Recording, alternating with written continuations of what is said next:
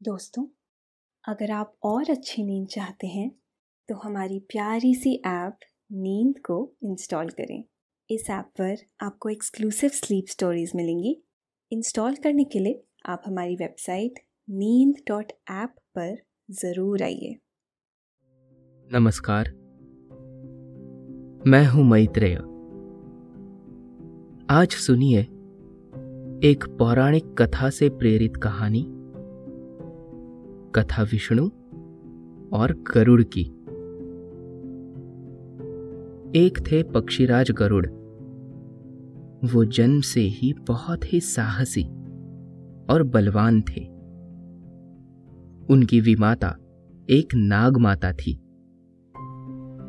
उन्होंने एक दिन छल से गरुड़ की माँ विंता को दासी बना लिया। माँ को दासता से मुक्त करने के लिए उन्होंने एक अनोखी शर्त रख दी। कहा कि अगर गरुड़ अमृत कलश लाकर देंगे तो वो उनकी माँ को दासता से मुक्त कर देंगी। शर्त काफ़ी कठिन और असंभव सी थी। लेकिन गरुड़ माँ को दासता से मुक्त कराने के लिए राज़ी हो गए। वहाँ अमृत सरोवर तक पहुँच गए और अमृत कलश लेकर चल पड़े। लेकिन फिर उनका मुकाबला हो गया भगवान इंद्र से। इसके बाद क्या हुआ इस कहानी में? और गरुड़ का जन्म कैसे हुआ? वो कैसे भगवान विष्णु के वाहन बने? ये सब हम आपको आगे की कहानी में सुनाएँगे। लेकिन पहले आप अपने आसपास की सारी लाइट्स ऑफ़ करके आराम से लेट जाए। अपनी आँखें धीरे से बंद कर लीजिए। अब थोड़ा सा अपने शरीर को आराम दीजिए। थोड़ा और आराम। अपने शरीर को बिल्कुल ढीला छोड़ दीजिए। कोई टेंशन नहीं। कोई तनाव नहीं। अपने दिमाग में चल रहे सभी विचारों को, चिंताओं को त्याग दे। एक शांति सी महसूस करें। सब निगेटिव पॉजिटिव विचारों को धीरे धीरे निकाल दे। हाथों को सीधा करके, अपनी कमर के साइड में रख लीजिए। अपनी सांस पर ध्यान लगाए। इसको धीमे या तेज नहीं करना है। बस ध्यान देना है कि कैसे वो आपके नाक और गले से होते हुए फेफड़ों में आ रही है और आपके फेफड़े फूल रहे हैं। और कैसे? वो वापस गले और नाक के माध्यम से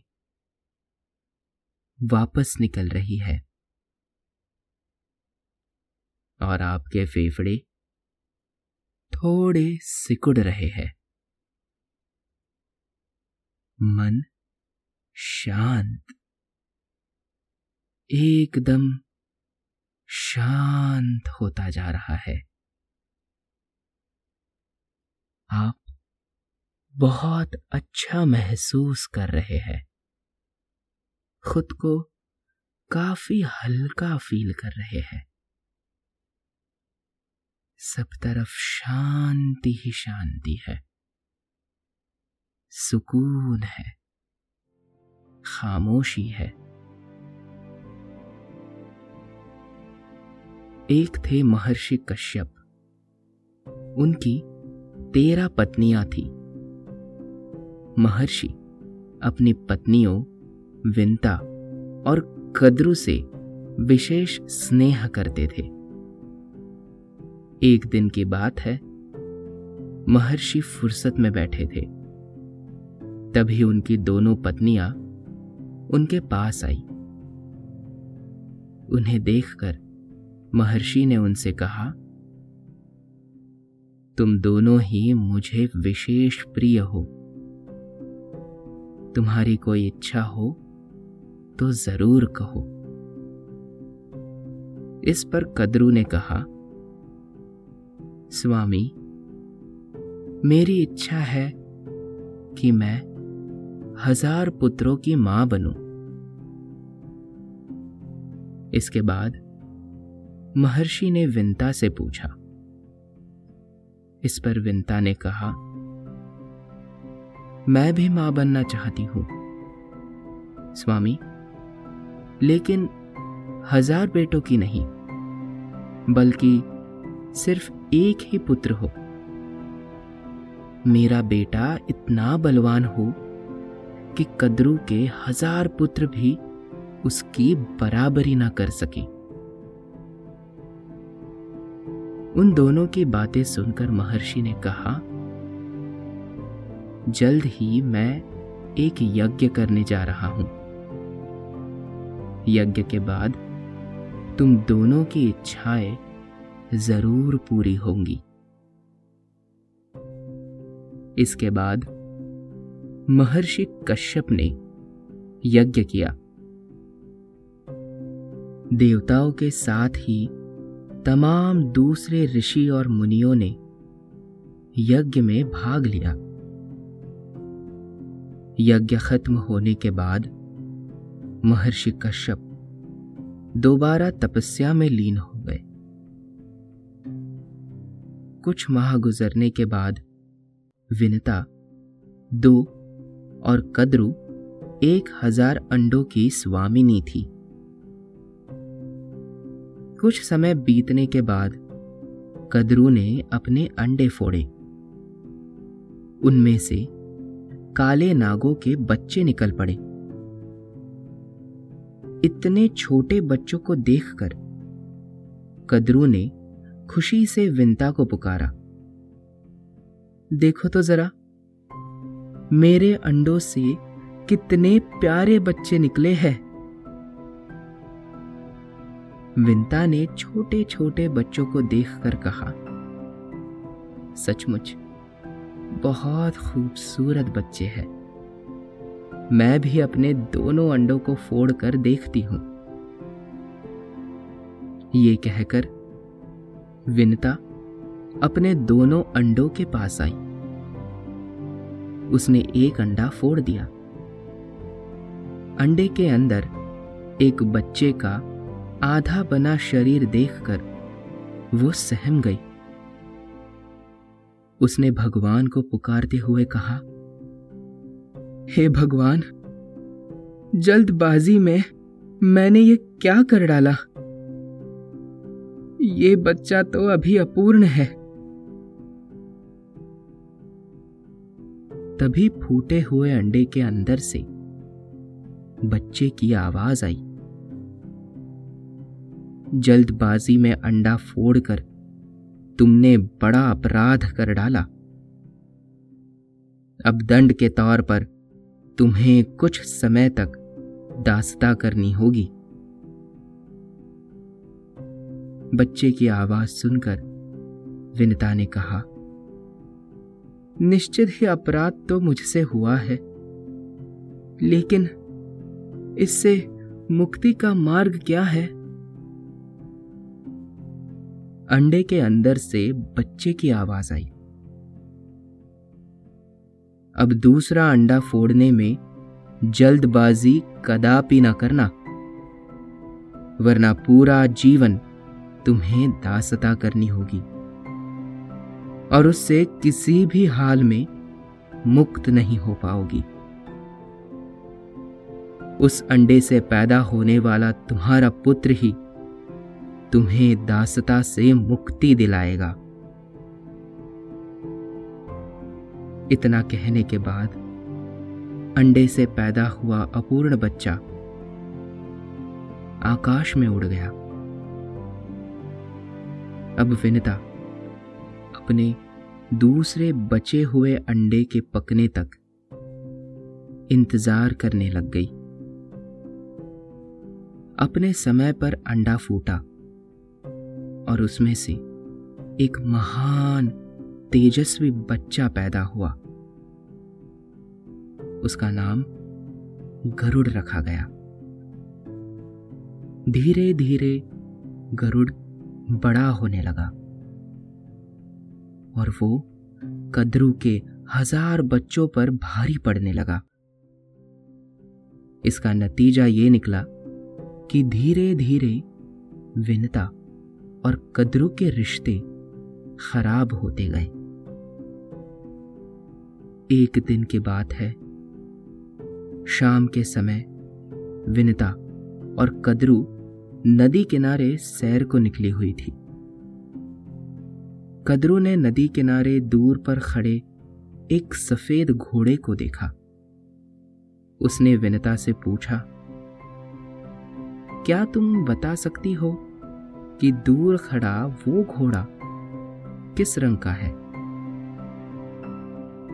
विनता ने तुरंत ही जवाब दिया, सफ़ेद रंग का। कदरू ने कहा, क्या तुम शर्त लगा सकती हो कि वो घोड़ा सफ़ेद रंग का ही है? मुझे तो उसकी दुम काली नज़र आ रही है। विनता ने कहा, तुम्हारा ख्याल गलत है। पूरा घोड़ा ही सफ़ेद रंग का है। दोनों में इस बात को लेकर काफ़ी देर तक बहस होती रही। कदरू ने कहा, चलो, हम दोनों की शर्त लग गई इस बात पर। कल चलकर घोड़ा देखते हैं। कि आखिर वो किस रंग का है? अगर घोड़ा पूरी तरह सफ़ेद हुआ तो तुम जीती। और अगर उसकी दुम काली निकली तो मैं जीती। जो हारेगा, वो दूसरे की दासी बनेगी। विनता ने उसकी ये शर्त मान ली। चूँकि घोड़ा देखने की बात अगले दिन की थी, इसलिए रात में कदरू ने अपने सर्प पुत्रों को बुलाकर कहा, आज रात को तुम सब घोड़े की पूंछ से जाकर लिपट जाना। सुबह जब विनता देखेगी तो उसे घोड़े की दुम काली नज़र आएगी। माँ के आदेश पर सभी नाग घोड़े के दुम में जाकर लिपट गए। सुबह जब कद्रू ने विनता को घोड़े की दुम काले रंग की दिखाई तो वो हैरान रह गई। उसने कहा, लेकिन कल तो इसकी दुम बिल्कुल ही सफ़ेद थी। कदरू ने विनता से कहा, खूब कायदे से देख लो, वरना बाद में कहोगी कि ठीक से देखा नहीं।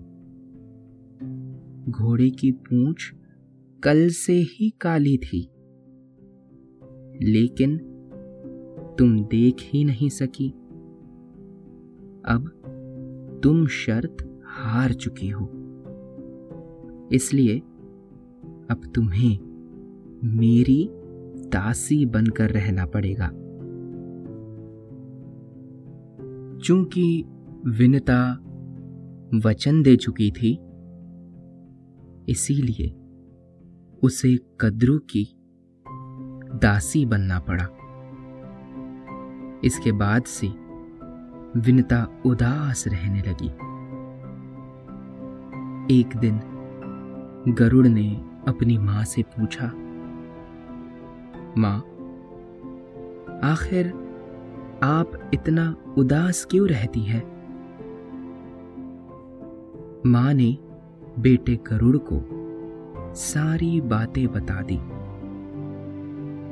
पूरी बात सुनने के बाद गरुड़ ने कहा माँ, क्या कोई उपाय नहीं है जिससे तुम दासता से आज़ाद हो सको? विनता ने कुछ सोचते हुए कहा, ये तो कद्रू ही तय करेगी। अगर वो किसी बात से खुश हो जाती है तो मुझे अपनी दासता से आज़ाद कर सकती है। गरुड़ माँ विनता को लेकर कद्रू के पास गया और उनसे कहा, नागमाता, कृपया आप मेरी माँ को अपनी दासता से मुक्त कर दे। इस पर कदरू ने कहा, इसके लिए तुम्हें एक काम करना होगा। गरुड़ ने पूछा, कैसा काम नागमाता? कदरू ने जवाब दिया, तुम्हें मेरे बेटों के लिए अमृत लाना होगा। कद्रू की बात सुनकर गरुड़ सोच में पड़ गया। कुछ देर बाद उसने माँ से पूछा, माँ, अमृत कहाँ मिलेगा? मैं उसे लाकर दे दूँगा ताकि आप दासता से मुक्त हो जाए विनता ने जवाब दिया ये तो मैं नहीं जानती। इसका उत्तर तुम्हें तुम्हारे पिता ही दे सकते हैं। गरुड़ अपने पिता, महर्षि कश्यप के पास पहुँचा। कश्यप अपने पुत्र को देखकर बहुत प्रसन्न हुए। गरुड़ ने उनसे पूछा, पिताजी, मैं अमृत लाकर अपनी माँ को दासता से मुक्त कराना चाहता हूँ। कृपया मुझे बताए कि अमृत कहाँ मिलेगा। महर्षि ने समझाते हुए कहा, पुत्र, तुम्हारा उसे हासिल कर पाना बहुत ही कठिन है। देवराज इंद्र ने अमृत की सुरक्षा के लिए बहुत मज़बूत सुरक्षा व्यवस्था कर रखी है। इस पर गरुड़ ने जोश के साथ कहा, देवराज ने कितनी भी सख्त सुरक्षा व्यवस्था क्यों न कर रखी हो? मगर मैं अमृत लेकर आऊँगा। आप सिर्फ़ मुझे स्थान का पता बता दीजिए। महर्षि कश्यप ने गरुड़ को देवराज इंद्र का पता बता दिया। गरुड़ ने जाने से पहले पिता से पूछा, पिताजी, मुझे भूख बहुत लगती है। आप कृपया ये बता दे कि मैं इतने लंबे सफ़र में क्या खाकर अपना पेट भरूं? महर्षि ने उत्तर दिया, अमृत जिस स्थान पर रखा हुआ है, उस सरोवर तक पहुँचने में तुम्हें काफ़ी वक्त लगेगा इस दरमियान समंदर के किनारे तुम्हें असुर प्रवृत्ति के लोग मिलेंगे। ये बहुत पतित और क्रूर है। तुम उन्हें चूब सकते हो। गरुड़ ने फिर पूछा, और उसके बाद भी मेरी भूख ना शांत हुई तो? इस पर महर्षि ने कहा, सरोवर के अंदर एक विशाल कछुआ रहता है। इसके अलावा एक महाभयंकर हाथी भी रहता है। दोनों ही असुर जैसी आदत के और बहुत जालिम है। तुम उन्हें भी चूक सकते हो। ये बात सुनकर गरुड़ अमृत सरोवर की तरफ़ उड़ चला। रास्ते में उसे भूख लगी। उसने असुर प्रवृत्ति के लोगों को चूग लिया। जब वो अमृत सरोवर पहुँचा तो एक बार फिर उसे जोरों की भूख लगी। उसने कछुए और हाथी को अपने पंजों में दबाया। उसके बाद उचित जगह की तलाश में उड़ चला। वो उड़ते हुए सोमगिरी पर्वत पर पहुँच गया। वहाँ उसने लहलहाते ऊँचे वृक्षों को देखा। वो एक पेड़ की एक मज़बूत डाल को देखकर उस पर बैठने लगा। तो उसके वज़न से शाखा टूटकर गिरने लगी। उसने देखा कि उस शाखा से उल्टे लटक कर कुछ ऋषि तपस्या कर रहे थे। उसने तुरंत ही उस शाखा को चोंच में दबाया और हाथी और कछुए को पैरों से दबाए हुए अपने पिता के आश्रम की तरफ़ उड़ चला। आश्रम के ऊपर पहुंचकर उसने अपने पिता से पूछा, मेरे भार से ये शाखा टूट गई है और इस पर कुछ ऋषि उल्टे लटके तपस्या कर रहे हैं उनकी तपस्या में विघ्न ना पहुँचे, इसलिए कृपया मुझे बताए कि मैं ये शाखा कहाँ पर रखूँ? उसकी बात सुनकर महर्षि कश्यप ने कहा, तुमने बहुत अच्छा किया पुत्र, जो सीधे यहाँ पर चले आए। शाखा से उल्टे लटके हुए ये बालखिलिया ऋषिगण है।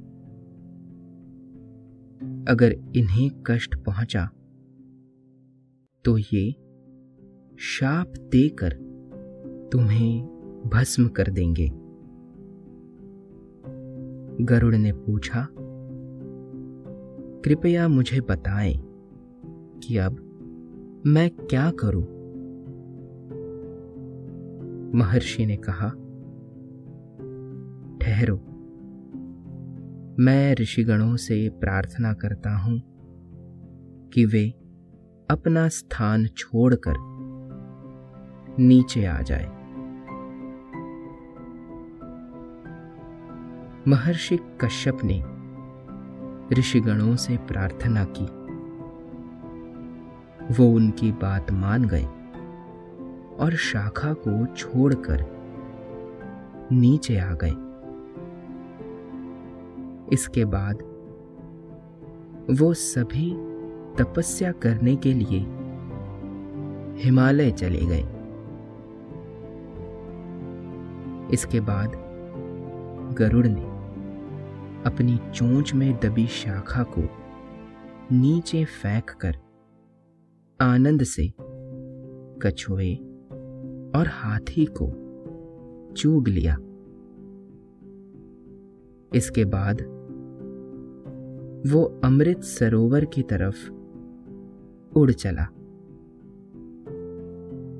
वहाँ उसने अमृत की रक्षा करते हुए महाकाय देवों और अमृत कलश के चारों ओर घूमते हुए चक्र को देखा। ये सब देखकर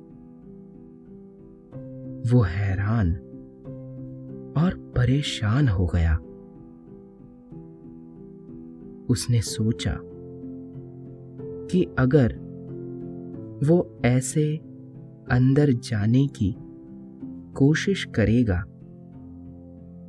तो इस चक्र में फंसकर उसके पंख कट जाएँगे। उसने तय किया कि वो बहुत छोटा रूप धारण करके अंदर जाएगा।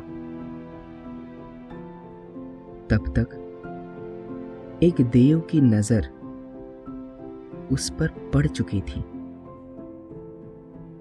उसने कहा, ये कोई असुर है जो भेस बदलकर अमृत चिराने के मकसद से यहाँ आया है। हमें इसे खत्म कर देना चाहिए। इसके बाद दोनों देव गरुड़ पर टूट पड़े। लेकिन गरुड़ ने दोनों को ही परास्त कर दिया। और वो दोनों देव बेहोश होकर गिर पड़े। गरुड़ ने अमृत कलश पंजों में दबाया और वापस उड़ चला। कुछ देर बाद, जब दोनों देवों को होश आया तो वो भागे हुए देवराज इंद्र के पास पहुँचे और उन्हें गरुड़ के अमृत कलश उठा ले जाने के बारे में बताया। पूरी घटना सुनकर इंद्र भी चिंता में पड़ गए। उन्होंने पूछा, ऐसा कैसे हो गया भला? सरोवर में रहने वाले विशाल कछुए और हाथी ने कैसे उसे जाने दिया? देवों ने एक साथ कहा, ऐसा लगता है कि उस विशाल गरुड़ ने उन्हें भी अपना आहार बना लिया है। ये जानने के बाद देवराज इंद्र देव सेना की एक टुकड़ी लेकर वज्र उठाए, गरुड़ की खोज में निकल पड़े। आकाश मार्ग में उड़ते हुए उन्होंने जल्द ही गरुड़ को देख लिया। उन्होंने तुरंत ही अपना वज्र उसकी तरफ़ फेंका। लेकिन वज्र का गरुड़ पर कोई असर नहीं हुआ। सिर्फ़ उसके ढकने का एक पंख टूटकर नीचे आ गया। इसके बाद देवसेना गरुड़ पर टूट पड़ी। लेकिन सभी को गरुड़ ने परास्त कर दिया। ये नज़ारा देखकर इंद्र सोच में पड़ गए। वो समझ गए कि ये बहुत पराक्रमी है। इस पर तो मेरे वज्र का भी असर नहीं हुआ, जबकि वज्र के एक प्रहार से पहाड़ तक टूटकर बिखर जाते हैं। उन्होंने कुछ देर विचार किया और फिर फैसला किया कि ऐसे पराक्रमी को शत्रुता के जगह मित्रता से ही काबू में किया जा सकता है। इसके बाद देवराज इंद्र ने गरुड़ से कहा पक्षीराज, मैं तुम्हारी वीरता से बहुत प्रभावित हूँ। इस अमृत कलश को मुझे सौंप दो। इसके बदले तुम जो भी वरदान मांगना चाहो, मांग लो। इस पर गरुड़ ने कहा, ये अमृत मैं अपने लिए नहीं बल्कि अपनी माँ को दासता से मुक्त कराने के लिए नाग माता को देने के लिए ले जा रहा हूँ। इसीलिए ये कलश मैं तुम्हें नहीं दे सकता हूँ। इस पर भगवान इंद्र ने कहा, ठीक है, तुम ये कलश नाग माता को दे दो। लेकिन इसे तुम उन्हें इस्तेमाल ना करने देना। मैं सही मौका देखकर कलश वापस से हासिल कर लूँगा। इस पर गरुड़ ने कहा, अगर मैंने आपकी बात मान ली तो बदले में मुझे क्या मिलेगा? इंद्र ने मुस्कुराते हुए कहा, बदले में तुम्हारा मनपसंद भोजन मिलेगा। जब मैं तुम्हें इन्हीं नागों को चूगने की इजाज़त दे दूँगा। गरुड़ ने कहा, नागों को चूगना मुझे पसंद है। आपकी अनुमति मिलने के बाद मैं इन्हें अपना आहार बना सकूँगा। इसके बाद गरुड़ अमृत कलश लेकर नाग माता कद्रू के पास जा पहुँचा। उसने कहा नाग माता मैंने अपना वचन पूरा किया। अब आप अपना वादा निभाते हुए, मेरी माँ को दासता से मुक्त कर दो। नाग माता कद्रू ने तुरंत ही विनता को वचन से मुक्त कर दिया। इसके बाद वो अगली सुबह नागों को अमृत पिलाने का फैसला करने के बाद वहाँ से चली गई। उधर रात को उचित मौका देखकर भगवान इंद्र ने अमृत कलश उठा लिया। इसके बाद उन्होंने उसे यथास्थान पर पहुँचा दिया।